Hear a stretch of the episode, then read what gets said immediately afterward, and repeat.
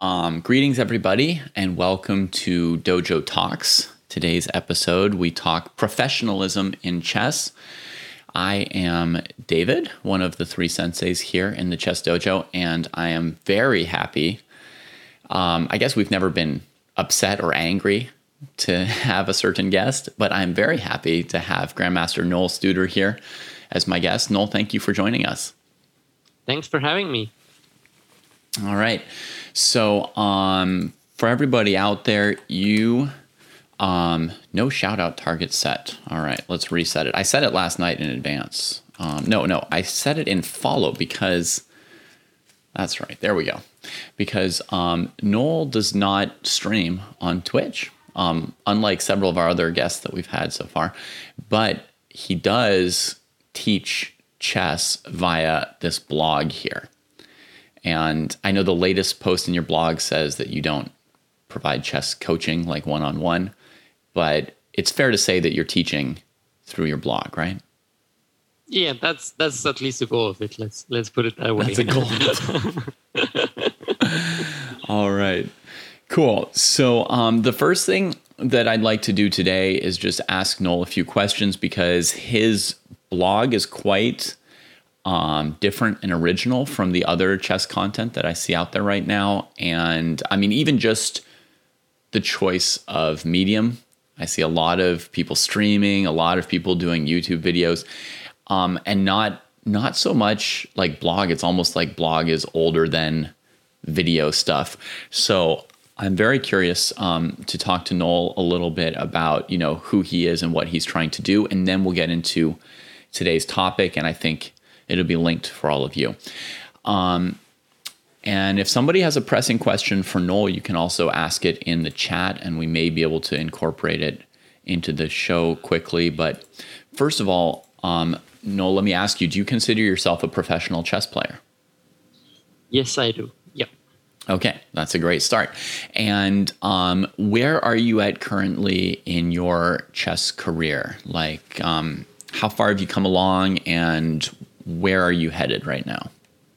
Yeah, so I would split my chess career like in two phases. So there was, when I was young, you know, I started learning from my dad, and then I played some tournaments. Didn't start too early, but had the luck to play the first European Championship with when I was 12. So that was quite nice, and it kept me playing. But I've never really thought of being a professional chess player back then, because everybody in Switzerland also says it's impossible, you cannot make any money with it, and just don't do it, go to study, be a CEO of some famous company and get your paychecks, and that's fine.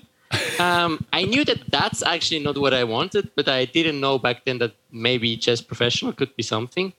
And then in 2014, I was fifth at the World Championship under 18, and I played actually on the first board, playing for the gold medal in the last round. And that was when it sort of made click. Like, I stopped to have this Swiss mindset of I have absolutely no chance of competing internationally. And that's when I, you know, started to think about if I want to do this professionally. And 1 year later, 2015, I finished my high school degree. And as of then, I'm basically a chess professional. Nice. I've gotten the GM title in 2017. So when I was a bit more than 20 and half a year. And I've won the Swiss championship twice, and now I'm rated 2581, if I'm not mistaken. So So that's a rough 82 summary. But yeah, you've got one more 82, point than you knew. So really? Yeah. We found one extra rating point in your couch. Somebody gifted me this point. I always thought I had 81, but okay. Sometimes they round it up or whatever. Yeah. Okay, and that's great. I can see where you're coming from. It sounds like you're coming from a culture that that expects chess to be more amateur, and so it took you a moment to realize that actually for you, chess could be professional. What goals do you have now that you're a grandmaster on the cusp of 2600? Yeah, so one thing that is certainly a goal is to be the highest ranked in Switzerland. we still have Milov that is higher ranked than me. He didn't play basically for the last 6-7 years. Mm-hmm. But as we know in chess, you don't lose any rating if you don't play. So you're right. Getting stuck. And I think he's around 2610 or something. So that's kind of close. But as I've discovered, you don't lose points not playing, but if you don't play for a long time and then finally you play, you can lose them really fast. That is true. But there are some smart guys out there that just play games where they're pretty sure they can't lose too much, or some leagues where they face 2200s or whatever. Yeah. So you should get a Swiss CEO to sponsor a tournament for Mr. Milov, who hasn't played in 7 years. Give him an invitation, not from Grandmaster Studer, but yeah, no, but okay. I mean, I hope I can do it. You can do it pretty soon. Yeah. Yeah. You can do it with your own points. All right. Then, I mean, I've always been a competitive guy. So getting a medal at the European Championship, that's something I've always thought of being a nice achievement. And then there is my home tournament in Biel. That's actually coming up in 1 month. So that's basically a 30-minute train ride from where I grew up. So it's really, really close. And winning this one would be very nice. Cool. And I assume you mean the invitational section that often has Magnus Carlsen in it. Yeah. That's a great goal. It's interesting. Your goals seem to be more focused on like specific achievements and performances than on like a rating point or a standing in the world or something like that. Yeah, I've also frequently talked about top 100 or whatever, but. If I try to connect it to feelings, and that's always what I try to do when I set a goal. Mm-hmm. Like, yeah, if I say top 10 in the world, like, yeah, top 10, but that's like you play a game in the Bundesliga or whatever, and maybe you enter that top 10, but I don't get that emotional, rush or whatever. And so it's more special for me to win a tournament where you really have some strong emotion connected to it. Yeah. So for you, the point of being strong at chess is not just to be strong at chess, but to be able to like take all that training, go to a tournament, and be really strong at that tournament. Absolutely. Yeah. I mean, it has never been the idea of like whatever earning well or something like that. So just having 2750 and playing all the leagues and getting my paychecks is not really what I would look for. So I'm thinking more about the emotions that are connected to achieving some goal. Cool. Well, maybe we'll get into this more later, but I already noticed it's interesting. We're talking about being a professional. You consider yourself a professional, and you're not that focused on the paycheck, actually. Yeah, I mean, I think... First of all, in Switzerland, there are so many easier ways to get quite good paychecks. So I think the moment I started my professional chess journey, I think I just, it wasn't as much on my mind, and I had to grind it out quite a lot. So, I mean, I don't say that I don't want money, but it's not the first thing I think about. And I think... Yeah, doing a study for 5 years and then working since, let's say, 2020 in a big company would have probably made me much more money than my choice as for now. So, So it's not the first thing I think about. Okay. And can you tell us about why you started this blog, Next Level Chess? Yeah, so it's actually pretty recently. So 3 months ago. I think 3 months and 3 days ago, I started with my first blog post. And basically, playing professionally can be very, very private, very strange, because I have to keep my secret all for myself.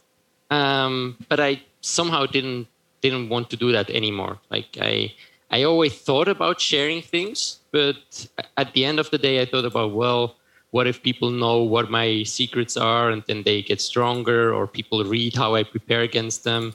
So I've had always these thoughts in the back of my mind. And then at some point I just thought, okay, I'll just go for it and let's see what happens. I think it also helped that with COVID, there are so few tournaments. So I was a bit less in the, let's say, rush of playing tournaments or thinking about, okay, what could my opponents know about myself?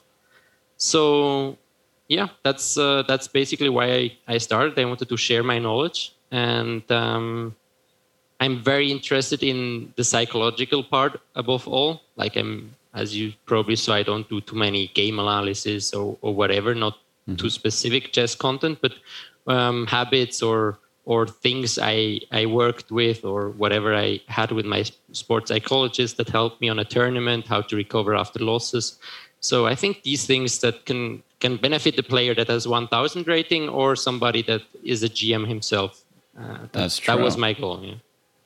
That's true. Very, very universal in the application of all those things, because actually one of the things that ties a top professional player and a 1,000 rated player together, as you say, is that we share certain experiences. Like if a 1,000 player hears Nepomniachi talk about his opening preparation, they're not really going to understand any of it. But if he talks about how he felt after losing a game, then immediately we have that connection. So that is something that we all tend to share as chess players, are some of the psychological and emotional dimensions. Absolutely. And It's actually fun that it's the same with all other sports, basically. So I know a lot of sportsmen that are doing other sports. I was in a sports school myself. I'm in an athletes commission of Swiss Olympic. So I work with other sportsmen, and it's the same. Like it's different, but it's the same. There are the same emotions. There's the same stress. There's the same what do you do before a game, nervosity during a game. You messed up something. How can you bring yourself in that state of mind to get back again? Like thinking of a ski racer, for example, if he makes one mistake, well, he is still going downhill with like 100 kilometers per hour. So he doesn't have that much time to think about, oh, I screwed up or whatever. So I think you can take a lot of things also from other sportsmen. Nor can he really just like resign and like wait for the next tournament. I mean, yeah, exactly. Yeah. I mean, that's it's really fun to see. The moment you talk with them about the emotional aspects or whatever, it's really, I just felt, well, they all have the same problems. It's very interesting. Okay, and now let me ask you another goal, sort of like, stepping behind the public stuff again, and say, I want to ask you about the goals for your blog. And by that, I don't mean teaching people. Of course, that's a goal for your blog, right? But like our project, Chess Dojo, obviously, we have a goal of teaching people, but behind that, Kostya, Jesse, and I each have like purposes or ambitions for our project, right? As far as, are we trying to become famous, or are we trying to make money, or are we trying to reach a certain number of people, or whatever that might be? What goals do you have for this project? Any way of measuring its success beyond, teaching people and getting positive comments? So, to answer the question, I have to dial a bit back, because I basically started the blog without too much expectations of goals or financial things or how many people I reach. But it was really about, I thought so much about it. And most of the people that I follow, actually, be it Tim Ferriss, which I really admire. He was a blogger himself, has a huge podcast now. Derek Sivers. There are so many great thinkers that actually are writing a lot of the time. So I have been thinking about that, but I was very afraid of writing also in English, and how would that work out? So it was a challenge to myself in the beginning to just go out there and do it. Like I've thought a lot about these things, so I thought, okay, now is the time. I've actually read Four-hour Work Week of Tim Ferriss, and at some point he just says, okay, now you have to do the first step, tomorrow the second, and after tomorrow, the third step. And that's basically how I started it and wrote my first blog. So first day was think about what do I actually want to do. So I said, okay, I want a blog. Second day, I set up the blog. Third day was the first post. And then suddenly it was out there. So that's how it started. And I have been overwhelmed by how many people have liked the blog. Like I'm at 30 to 35,000 people per month now that are on the blog, which is insane, if you ask me. Which is shocking. Sometimes it feels like people aren't reading anymore, and they want, like, you know, they keep telling us to make the YouTube videos like 8 minutes instead of 50. And here you're writing something for people to actually sit down and read for several minutes. Yeah, it's really crazy, because also some of my blog posts are like 4,000 words or something. So right. Like, yeah, read it and then think about it. So yeah, I was really not expecting anything like that, but yeah, that's where we are, and now I want to do something out of it. That's what I know. It's not anymore just let's say the challenge to myself was done. Like, that's, I know I can write now. That's at least not terribly bad. So that's something nice from it. And now I want to scale, reach more people, and then I'm in the process of thinking about what I could do to to reach more people, or offer something a bit more personal, not coaching, but maybe some courses. People have asked if I would do some courses or some Q&As, or different ideas for spreading the word even more. So that's where I'm at now. Okay. But, so a course would go beyond the format of the blog, actually. So that wouldn't just be reaching more people with the blog. That would be adding another dimension. Yeah. Yeah, that would be having a video course. I'm a bit reluctant to do that still, because I've not been a great fan of most of video courses out there, because I think it's not the greatest thing for amateurs. Like, I'm always saying, like, don't do too many opening courses. Nearly every amateur I know is studying too much openings, and just the thing of just smashing variations into your brain, it's just it just doesn't work like that, in my opinion. So, but I'm thinking about ways that I could stand behind fully, like trying to show, let's say, how I think a video course should be done. And it would definitely be also much more about, psychology, setting up plans, whatever I'm also writing on the blog, just more specifically, more direct to people, and just helping them on their way to improve their chess. Yeah. Okay, super. So, and as for the blog, do you have any plan to ever, like, monetize it in any way? Do you get anything out of doing the blog other than satisfaction and challenge? At the moment, I'm at zero. So I don't want to put ads on my blog. So I hope, even if I would get the temptation one day, I can, revisit what I said today, and then it keeps me from not doing it, because I just don't like to go to website where I'm spammed with some ads. Right. So I don't want to do it myself. Okay. So somebody can clip this and send it to you just to keep you. Exactly. Just put it in my face the moment I have ads on my blog. But no, I think what can be nice is, courses obviously would not be free at some point. Mm-hmm. The blog should be free in general, but via courses, or maybe affiliate projects with people that I really think do a great job on the internet, or some coaching stuff I really like, that can be a possibility. And obviously, at some point, if I keep putting that amount of energy inside, probably at some point I should also earn something out of it. Yeah. Well, if you just want an idea for reaching more people with your blog, the obvious idea to me would be for you to post it in German, Swiss German, Italian, French, and Spanish. Yeah, but might be confusing, yeah? Yeah. Not only for myself, but for everybody visiting. Yeah, you might need a little technical help for it, but you could have it so that people just get it in their like, it's sort of ask them when they come, like, what's your default language, and then you could just serve it to them like that, maybe. Yeah, that could be something. Yeah, that could be something to look into. Thank you. Okay, let's move to our topic for today: chess professionalism. And let's first just get a definition out there. What makes someone a chess professional? I mean, that's only my personal view on it, but I think you're a professional if you earn your money as a chess player.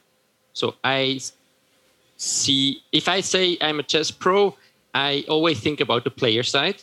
So somebody that is coaching, in my opinion, is rather a chess coach and not a chess professional. Right. So their profession is coaching or teaching, if that's exactly. Really. Yeah. Okay. So, yeah, it's basically just making money by playing chess. I would say. And just to be clear, like I'm asking questions here, but in theory, if we have a topic where we ever disagree, I will, talk back and forth with Noel and state my opinion as well. And if I just agree with him, I'll just ask another question. Like I'm just an interviewer, but I am here to argue if need be. And normally the Dojo Talks have some amount of arguing. I remember early on in my own very short professional chess playing career, I was at a tournament and my opponent, a grandmaster, I was an IM. My opponent, a grandmaster, asked me in the postmortem, like, "Are you a chess professional?" And he just asked it, and I just said, "Yes, I am." So, I think a lot of it is like a personal like state of mind and like recognition that is your goal and that's what you're doing. You can't look at somebody's title or rating or anything like that and determine if they're a professional based on that, right? It's, are they earning their money, like Noel says, or perhaps it could be, do they intend to earn their money by playing, right? Because there may be a period of time where you don't earn that much by playing chess. Yeah, certainly. I mean, let's say if you still have something on the side or whatever, and you're just using that money trying to make it work, then I would say, yeah, you're a professional. But if you're still working a corporate job or studying or whatever, and it's like a side gig, I would say, yeah, you're an aspiring professional chess player, probably. Yeah, and you want to get there, but you're not yet there. So sometimes I also refer to my first 2 years as like half professional, semi-professional, whatever, because I was still living at home and my parents supported me in a way. So you can say, okay, guy, it's not really earning his money because the parents still pay lessons or whatever. That's not it. But since I really live on my own, I pay my own bills. Mm-hmm. That's basically the point where I was 100% like, now I'm fully chess professional. Well, I think you started with great sponsors and you could have just gotten a nice shirt and put like mom and dad with a little logo. Yeah, that would be also nice. Yeah. Show everybody that you already have a sponsor, you know how to attract sponsorship. And then we move on to the topic of how does one seek sponsorship? Well, it has been quite a struggle, I have to be honest. I'm at a nice point now. Obviously, through the pandemic, I think it got more clear even that it was a very good choice, having somebody that supports you, even if you can't play tournaments. So how did I go about it? I basically already learned a bit in school, writing some 7-8 page document about myself, what I want to achieve, what I can give to sponsors. But I've sent that out back 6-7 years ago, even when I was in high school, but just basically no response. So it's extremely hard if you don't know anybody or if you're not really in the media. But I would say what you should always think about if you are searching for a sponsorship is, what can I provide for them? What I first did was always I wrote, yeah, you can help me become a great player, or you can help me whatever, yeah? Mm-hmm. And that's not working in general. Like, a company doesn't, I'm sorry to say it, but they don't care, or at least they don't care that much. If you're getting great or whatever, they just want to know, what are you bringing to us? Mm-hmm. So then I started working with a manager, and he started also telling me these things, and he brought me into a very big foundation in Switzerland, which was extremely nice, where I was alongside people that will now participate in the Olympic Games this year and are really just amazing sportsmen. So that was like a push for myself. Okay, I can do it. And how it worked with my main sponsor was simply, I was really thinking about what can they win from our partnership. So It is a computer manufacturer. So they don't do the computer, but they take different how should I say, different technical parts, and they put it together for you. So you can just go to their homepage and you can just click, I want this processor, I want this graphics card, and they do it for you. Okay. And so they assemble components from a wide variety of manufacturers of chips and et cetera. Exactly. And basically the thing I was thinking about was, like, I didn't know of them. They are Swiss, but I didn't know them. And there are so many chess players that need a computer, but nobody knows about them. So that was basically my mail. I was just writing them. Actually, back then for a tournament I organized. And I was writing him, well, you know, I would like a computer for the tournament. And what I can give you is that nobody in chess knows you. But through me, everybody will know you. And I explained to them why people need a computer. And it was like 5 hours later, I got a mail that, it's fixed, basically. And they asked me if they could also sponsor myself. So it was just really a situation where I understood how my presence can help them. And I think that's the most important thing if you were to try to search a sponsor. Mm-hmm. Right. Start from the question of what is a company out there that I could do something for or help in some way, instead of writing to every single company.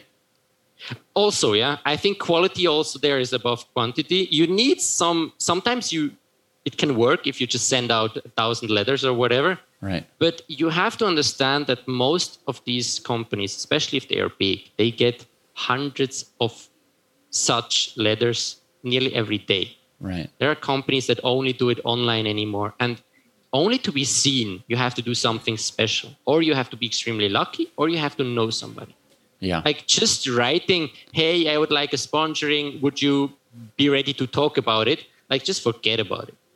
These guys have so much on their mind. You need to be clear in the first, let's say, 5 sentences that you can bring them something they want. And if that's the case, they will read the whole thing, and then maybe they can start to talk to you. Yeah. Cool. So should we name your sponsor here to give them a little benefit? That would be nice. They are only working around Switzerland, so that's pretty limiting, but they are called Brentford PC. Okay. And wherever basically you see a picture of me, I always have them on my suit or on my... whenever I play, I have them on my suit. Yeah. Great. And how long have you had this sponsor? Like, is this a long-term arrangement you expect here? We are in the 3rd year of the partnership. And I'm actually very, very grateful that even due to Corona, they were also hit hard. It basically finished. It was a 2-year contract that finished end of 2020. And they were very happy to continue the work, even though the situation wasn't that easy for them. So that was also a big boost for me, you know, just somebody telling you, well, you've only played, I don't know, 35 games a year or whatever, which is just ridiculous for a chess professional, but we believe in you and we want to continue the work. I think that was amazing. Great. Well, I guess on their side that they're also very happy with you, just like that. Let's move on to their next topic, which is going to incorporate this question of, okay, you're getting, you personally are getting income from a sponsor, but how in general should a chess pro structure their income? And not a question for someone like Magnus Carlsen, who can make money from whatever he does, but let's say advice for somebody, you know, who's somewhere between 2,400 and 2,700. So, you know, what are the different sources of income that are plausible for a chess player in that range? You could list some of them off for us and then give us any advice on how to structure that. Mm-hmm. That's a very good one, actually. So I'm earning money from sponsors. I have this foundation that supports me a lot, and then I earn from playing leagues, but that's very, very few. I earn if I play tournaments, and I actually gave some talks to businesses about strategic thinking or similar things. So that goes a bit into the media work that is also connected to the sponsoring, I would say. Mm-hmm. That's, let's say, the things I earn from. For myself, it was always clear I didn't want to have to win a tournament to survive. Like I always said, if I want to do this chess professional thing, I need to find a way to not be under pressure when I play tournaments. I need to find a way to have enough money by other sources that I don't feel I need to play this tournament or I need to win this game, because if not, I don't pay my place.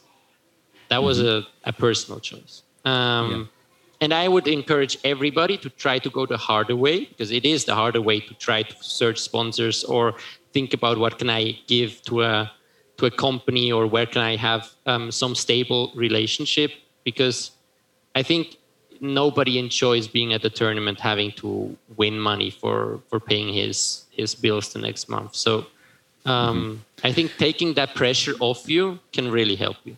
It's interesting because our definition of being a chess professional, it would be kind of like fundamentally that playing is sort of like your fundamental activity.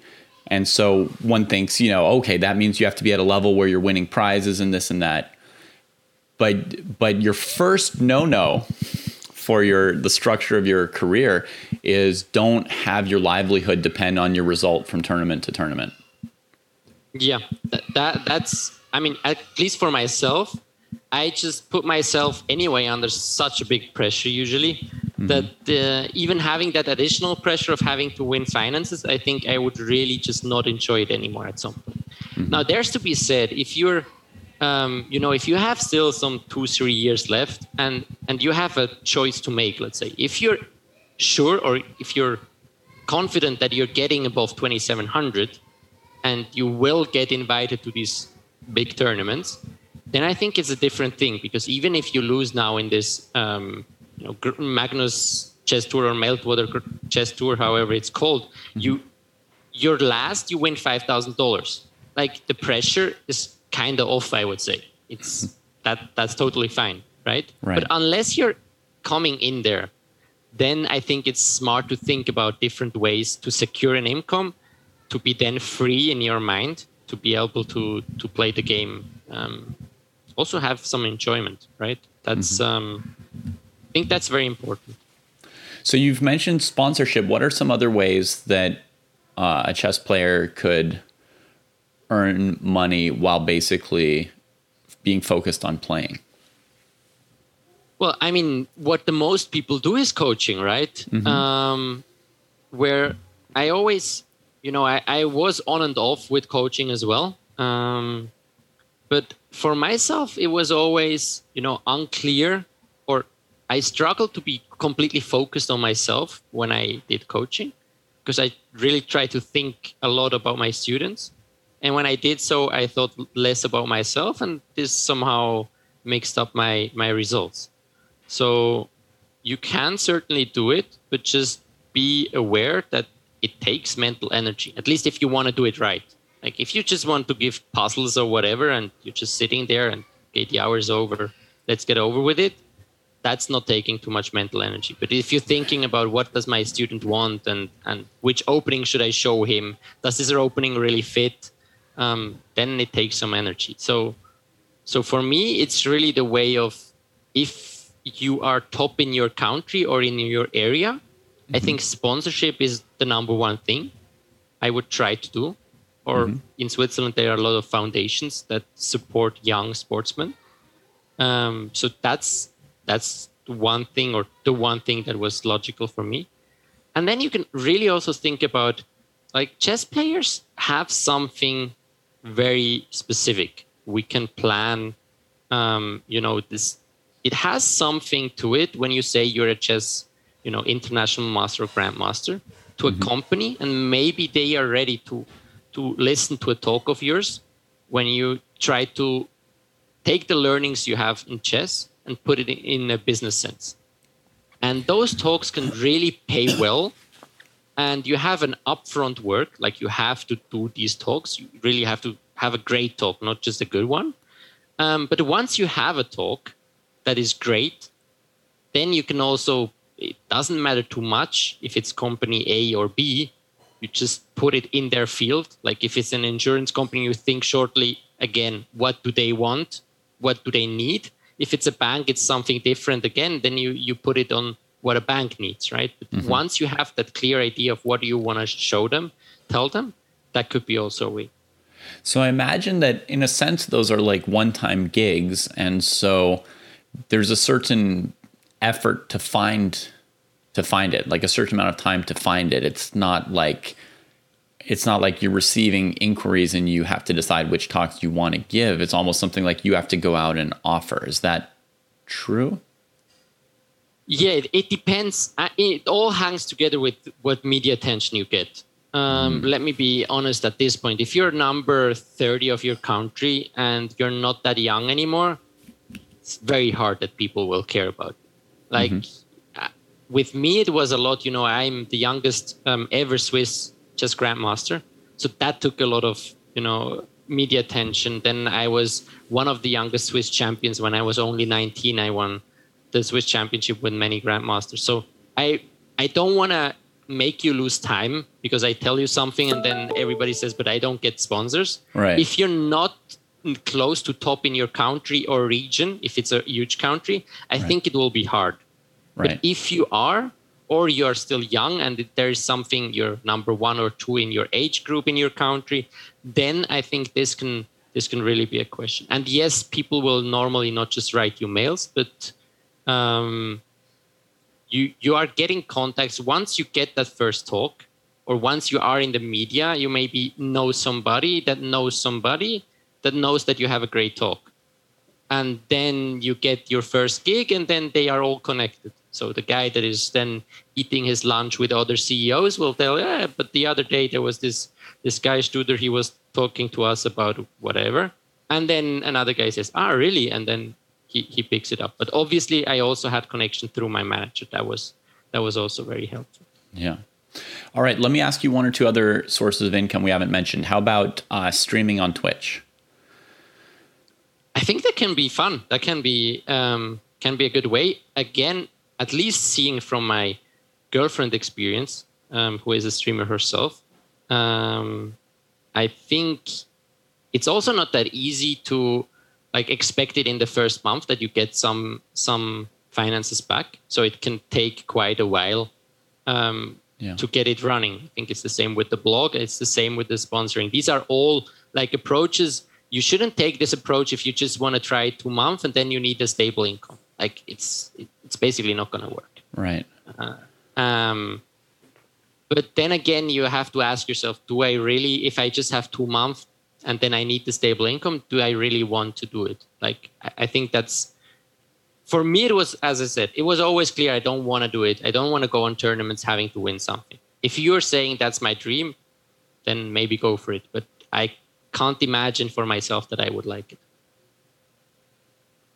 Yeah. So how about writing or producing content for somebody else, be it like a chess website or a book publisher, Chessable, chess.com, Quality Chess? Is that a viable way for a chess professional to get some stable income outside of playing, but still try to have a strong playing career? Certainly also viable options, yeah. I think you always have to ask yourself the best thing you want to do, or what I try to do is to have an upfront investment in time, but at some point, getting to a point where you don't have to invest that much energy anymore. So I searched sponsors, but at some point I signed these deals. It's 1 or 2 year deal. And that's it, I know I have that money. And with the foundation, it was even a 3-year deal, basically. Mm-hmm. So I knew I have 3 years where they give me a very substantial amount that I could pay basically all my coaching costs already and some other costs. So that for me made it very easy to then go back on focusing on myself.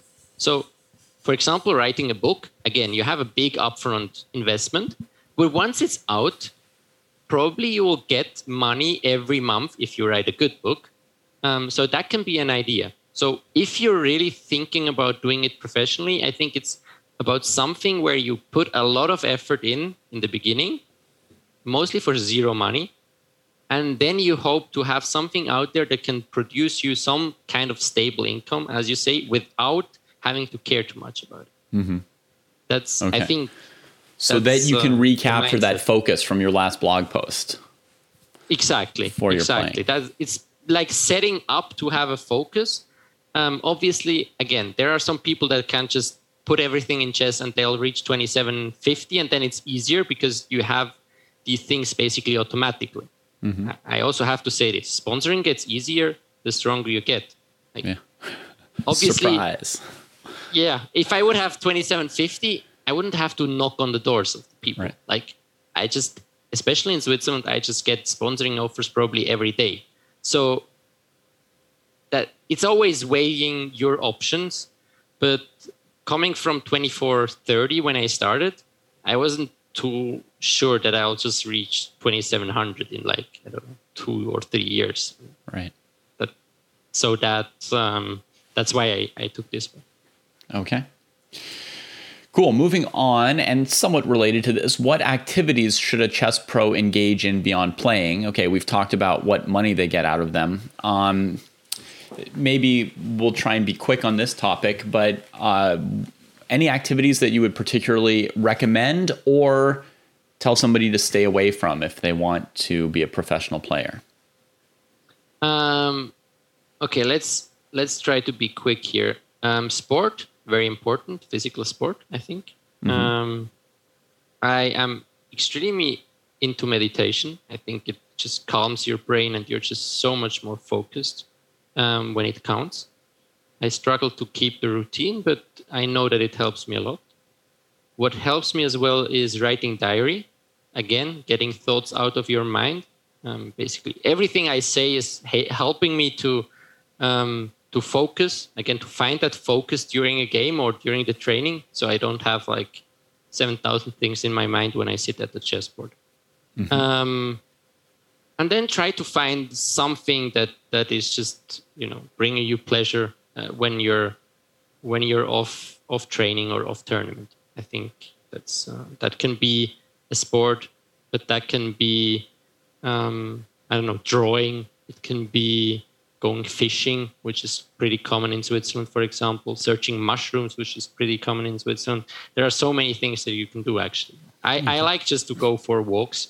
Actually, before our interview, I was just walking for an hour to some forest and without any phone. And this is just extremely pure activity for me. But I think completely different for everybody. But that would be four things. I actually have one big don't. If somebody wants to be a professional chess player, mine would be do not teach chess lessons to players that are more than 200 or 300 points below you. I think it can be okay to provide some training to players who are somewhat close to your level. Like if you're 2,500, you could teach some lessons to some talented 2,300s who are working towards their titles. But I think that if you're, you know, a grandmaster working on improving your game, you can't be spending too much time. You can't really be spending your mind on the problems of a 1,000 or a 1,400. And that includes writing a book or making a video or teaching a private lesson. That's all teaching. That would be my big don't. That's a great point, actually. Yeah. Because you have to put your mind always like down a level, right? If you teach them, you're just thinking what would they think, and in some way this influences your own chess. Yeah.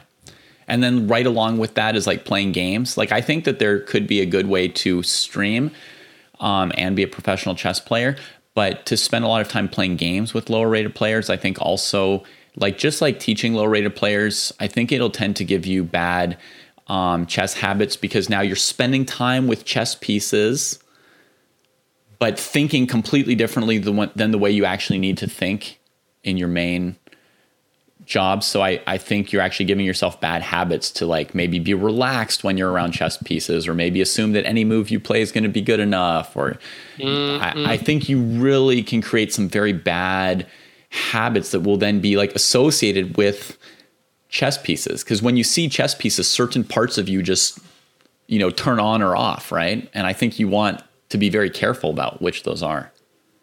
That's a great point, yeah. And I think this makes it also clear that you should play always tournaments with higher rated players. Like, try to find tournaments where you actually have these very strong players you have to face and not easy wins or whatever, because you can just learn so much more out of games against really, really strong opponents. Mm-hmm. All right. And now we come to our last broad topic. There are going to be a few subtopics below it, and that is, what assistants should a chess pro hire? And I'll click right ahead to the first option, a manager. What would be the value of hiring a manager as a chess pro? So I had one. I'm not working with him anymore, but it just took a lot of work off my shoulders when thinking about management, when thinking about sponsoring, when thinking about media. So I'm really very grateful to the job he did for me. And I think, yeah, it can help you if you are searching on that path to sponsorship and with media. It can help you a lot because usually you just pay a percentage of the sponsoring deals. So you don't really have a downside. Okay. And some people then say, well, but I don't want to give this 20% away. But think you will spend these hours instead of talking to some sponsors or media or whatever, that maybe 1 out of 10 is a successful sponsorship. You will just work on your chess. And that will make you so much more interesting. And then you will take these 20% like tenfold back. So I think in that case, it can be very, very, very good. Okay. The math you suggest looks really obvious, like no brainer that it's good to have somebody else do a job that they're specialized at, that you're not specialized at, and the cost is a percentage. So I can just see right away you can only gain money from it compared to doing that, trying to do that work yourself. And I would guess the biggest issue here is just, are you interesting enough that a manager actually wants to work with you? Like, they have to see the potential to earn enough that their percentage will be enough. Yeah, certainly. I was super lucky because I had a friend that had an uncle that was sports manager. So he actually contacted me because he asked his friend, is there somebody playing chess that would be a good fit? But if not, I would even consider, if you're not that interesting, try to up the percentage. So let's say there is, I won't say what I had to pay, but I would say between 20 and 40% would be the percentage what gets the manager. Right. And be ready to even pay 40, maybe even 50% in the beginning, and be straight. Just say him, I want to show you that I'm worth it. And you can take 50%. Maybe you can even take 60%, whatever. But if we do these deals, like you said, an amount of money or whatever, then we come down. So with every deal, let's say you take 10% less until we are in 20%. So that could be a way of him thinking, okay, that could still pay off even if I have a lot of work. But if then I take 60% from it, that's fine. And then we slowly go down when he has the proof that it's working. So that would be one thought of trying to make yourself more attractive.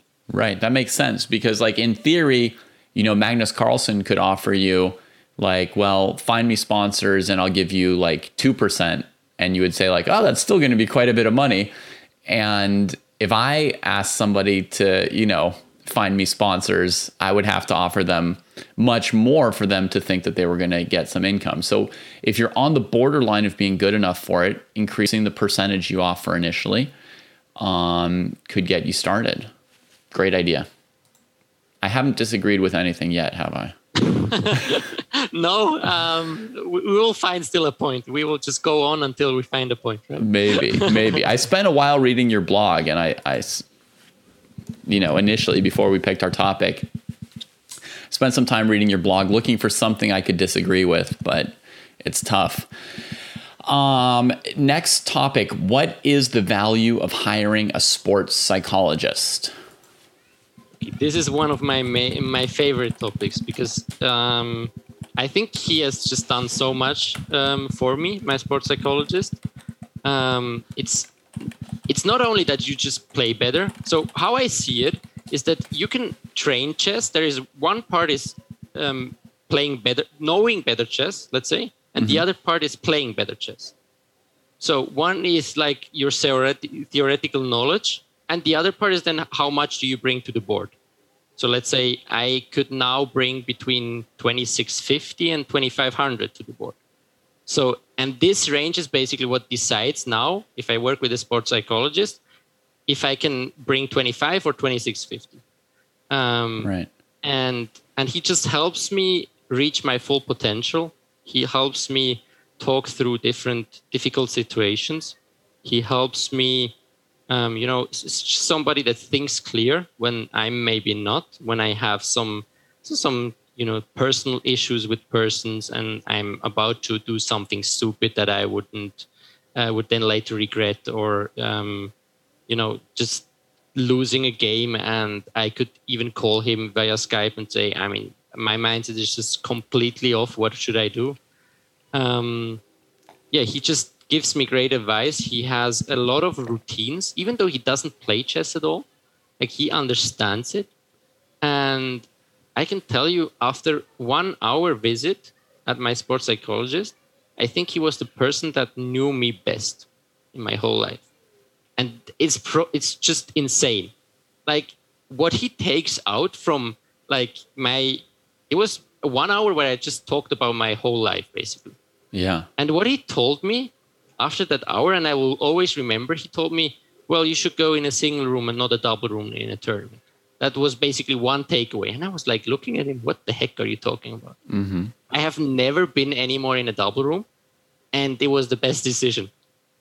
Right. I'm just not the type to be with somebody else having different sleep cycles and so on. I need my habits. I need my clear stuff. And that's just one example. And just after 1 hour, he just knows you that well. And he has become a friend. And also in non-sports situations, he's just a great help. So, all right, go search one. So yeah, so anybody out there who's a grandmaster who's never worked with a sports psychologist, that's absolutely, like 100% absolute recommendation.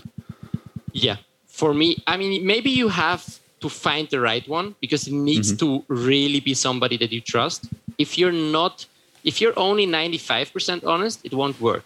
So it's also about how you do it. If you go there and you think, well, nah, he will anyway not bring me anything, you won't get anything out of it. Sure. You need to be fully honest, lay all the cards on the table, and then it can really change so much. Cool. All right, next up, a coach. So here I mean a chess coach.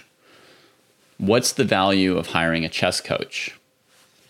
Again, definitive yes. I mean, as you might understand, probably to everything you ask, I'll just say yes. I mean, I have, my team is quite big, he helps in a lot of ways. One way that is extremely valuable for me is preparation on a tournament. So he might work nights when I just wake up and I have a file on my computer. I just have to click through. So that's just one thing that is extremely valuable. I work with Marcus Rugger if anybody is interested. So he is still playing a bit himself, but mainly coaching. Okay. Actually, at the moment, it's like first time in, I don't know, 2 years where he is playing a tournament and I'm not. Okay. Which is pretty funny. But so he helped me so much with openings, but he helps me also, for example, if you think about studying tactics. So you can just go about and you just take all these books and you go through them, right? And let's say maybe a third of the book is great for you, and the other two-thirds are, okay, you did it, but it's not really awesome.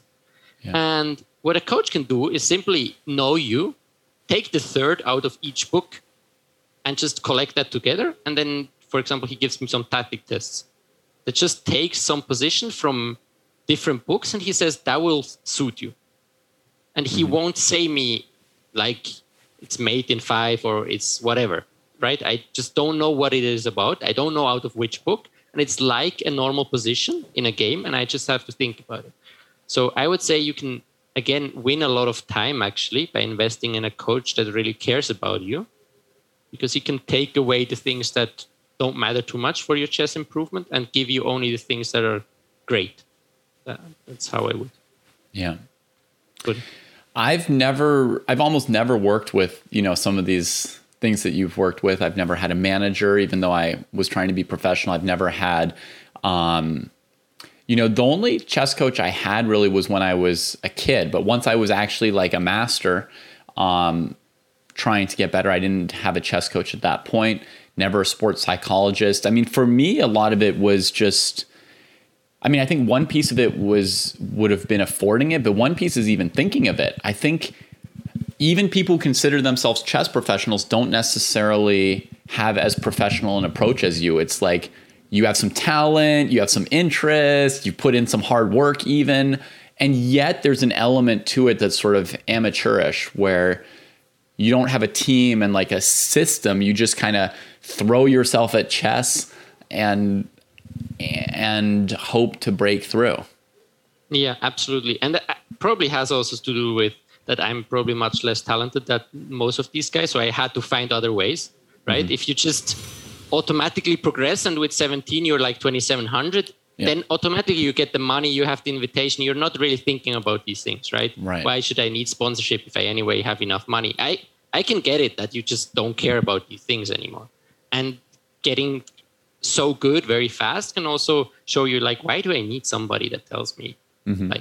But for me, in these respects, I have always seen Magnus as an example, because he had, or I think he still works with a manager. Yeah. And he still has his team. He has Peter Heine Nielsen that takes a lot of care. And thinking of these, for example, for myself, it's also like Roger Federer still has a coaching team. If he still thinks he needs coaches, who am I to not work with a coach anymore? Yeah. Am I really that ridiculous to think I don't need a coach anymore? If Roger Federer is still investing in coaches, right? Right. The guy, you could think he has figured everything out, but there is something that he thinks he still gets from coaches. Same with, Cristiano Ronaldo, Messi, everybody. If you see Barcelona play, if they have a bad coach, they play bad. If they have a very good coach, they suddenly play very good. What changed? The coach. So I think the coach is still very, very important. Yeah. And it's true that also, if we compare chess to other sports, all the professional sports organizations, when it's more than just a player, when it's a team sport and there's an organization, they all have managers and psychologists and coaches. There isn't a team that doesn't have these kind of positions. So actually, we could say that compared to other sports, chess players have kind of an amateurish approach to chess professionalism. Absolutely. I would sign that any day. The value of hiring a physical trainer for a chess player. I think it's less high than the others, but it's something that can help you. I had a friend doing it for me, for some time, just writing me some plans, what I should go to do. It's just nice having a plan and knowing what you should do and not thinking about other things. Again, it's, if I know somebody that knows something better than me and I can afford it, I usually go for it. So I'm trying to hire as many people as possible if I know they are a specialist and I'm good at chess, so I can just focus on training chess and playing chess, and somebody else can focus on sending me a training plan. I'll just do it. But I don't have that anymore. Somebody that gives me workouts or whatever. But I have, I don't know how you say it in English, but physiotherapist, is that a thing that you can say? Yeah. Yeah. So somebody that, with massage and so on, works on my body a bit more. So that's something I have. But I think out of all the things we discussed yet, that's the lowest need for a chess professional. You can also just, find your online trainings routine for, you buy a course for $50 and then you do it all year and that's fine. Yeah. So your physical strength and fitness is important, but you don't need to be a professional at that. So you don't need this. You don't need to reach the same level of personalization and optimization there. You could come up with like a general plan that other people use. You could watch YouTube videos. You could have like one lesson where someone gives you a plan and then you could follow it for a while. Exactly. For example, I have a very simple approach now. I'll just do twice endurance per week, half an hour to an hour. That could be running or being on my home trainer. Then I have twice yoga to get stretching, to do all these things. And I have twice strength training where I just have an app where I follow just the strength training. So that's it's as easy. And Sunday is free. And that's it. And you can come up with such a thing in an hour and then just it's about doing it and not about figuring out the greatest way, as you said. That's great. And one last idea, and this would not involve hiring, but what's the value of having a teammate? And I'll just define this really quickly before Noel gives us a correct answer to this question. A teammate is somebody who you sort of like work with, you exchange ideas, you could play training games, you could trade chess analysis, you could prepare together for events, either that both of you are playing or like you alternate, like one tournament, player A prepares player B, next tournament, player B prepares player A.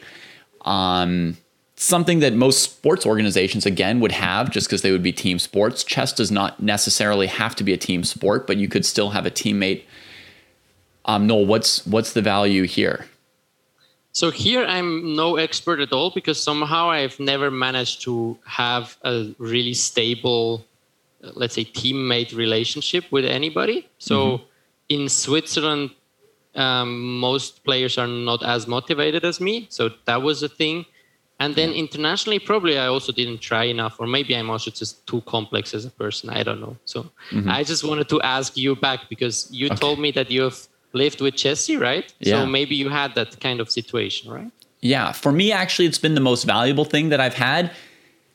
But that said, we know that I haven't had any of the other things that you mentioned, so I can't necessarily compare the value. But the value for me has been really great. You know, instead of like having a coach tell me stuff to do, I've had training partners. I've lived in like a chess house with like 5 chess players. That's really what's helped me along the most in my career. Almost the only exception to me being a complete amateur trying to figure everything out by myself, just by throwing myself against things, you know, is to have that back and forth with other players. And I think it's been a tremendous value. I mean, right now I'm all excited thinking of all the potential of everything you mentioned. If I knew about that stuff, you know, 15 years ago, I'm like wondering in my head, like how many ELO points would it have been to have been an actual professional, you know? You know, because one thing I do is like I can profile chess players. I can play through their games in the database and figure out a lot of things about them. I mean, I know like what their ambitions were, when they were excited about chess, when they seemed a little less excited for a while, when they had like a crisis, you know, whether or not they recovered, where their ambitions went. You know, almost everybody at some point thought that they could become world champion, and you can find the moment in their career where they stopped believing. And I've done that for lots of other players, and I didn't do it for myself in that same detail. And like many years later, at some point, like I did a full profile on myself because I'd like analyze strengths and weaknesses from like a chess perspective before events, or what openings are other people going to try to get against me based on what's in the database now. But I did the full profile on myself, and I was like, oh, there's the moment I broke, you know, and it was like obvious. And if I'd had a psychologist or a coach or somebody with me, you know, maybe they would have told me that day, and I could have, you know, unbroken or done something about it. So that's a great point. Yeah.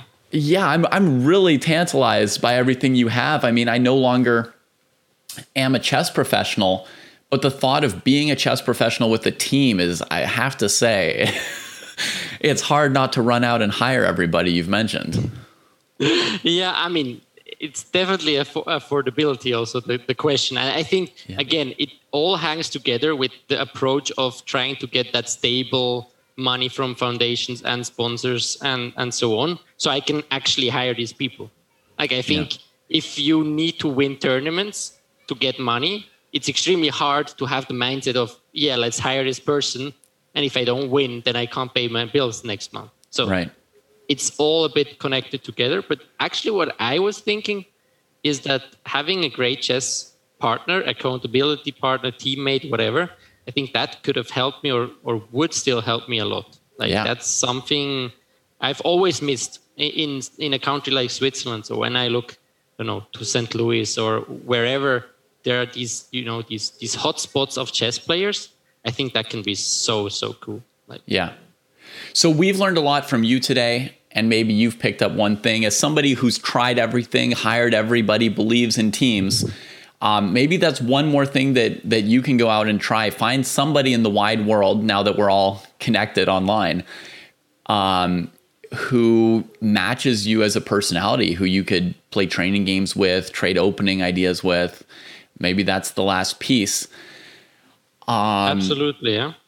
In any case, we really appreciate having you here, Noel. I think you've elucidated a lot of really interesting questions and ideas for us that we otherwise don't talk about or think about. I mean, it's crazy to think that I was a chess professional for like 3 years or so without ever thinking of, you know, a coach or a manager or a psychologist or physical training.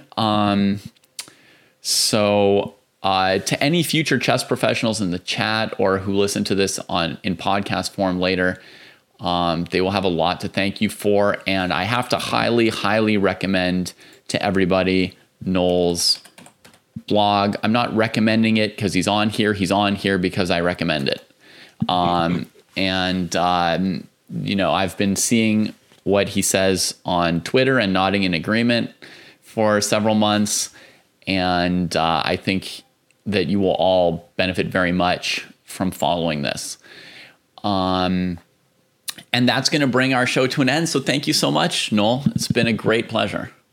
Thank you so much for inviting me and for the nice words. And if you guys need some help, I'll answer every mail. So you can go to my blog and just write me a mail. Until I can physically do it, I'll try to answer any mail. All right. That's how you can reach me best. And then finally, the most important thing of all, you're a chess professional. We wish you success in passing Mr. Milov. We wish you success in getting a medal at the European Championships and one day winning your almost hometown tournament of Biel, which is where I first saw you play. Yeah, great. I've actually played the Biel tournament a couple times myself.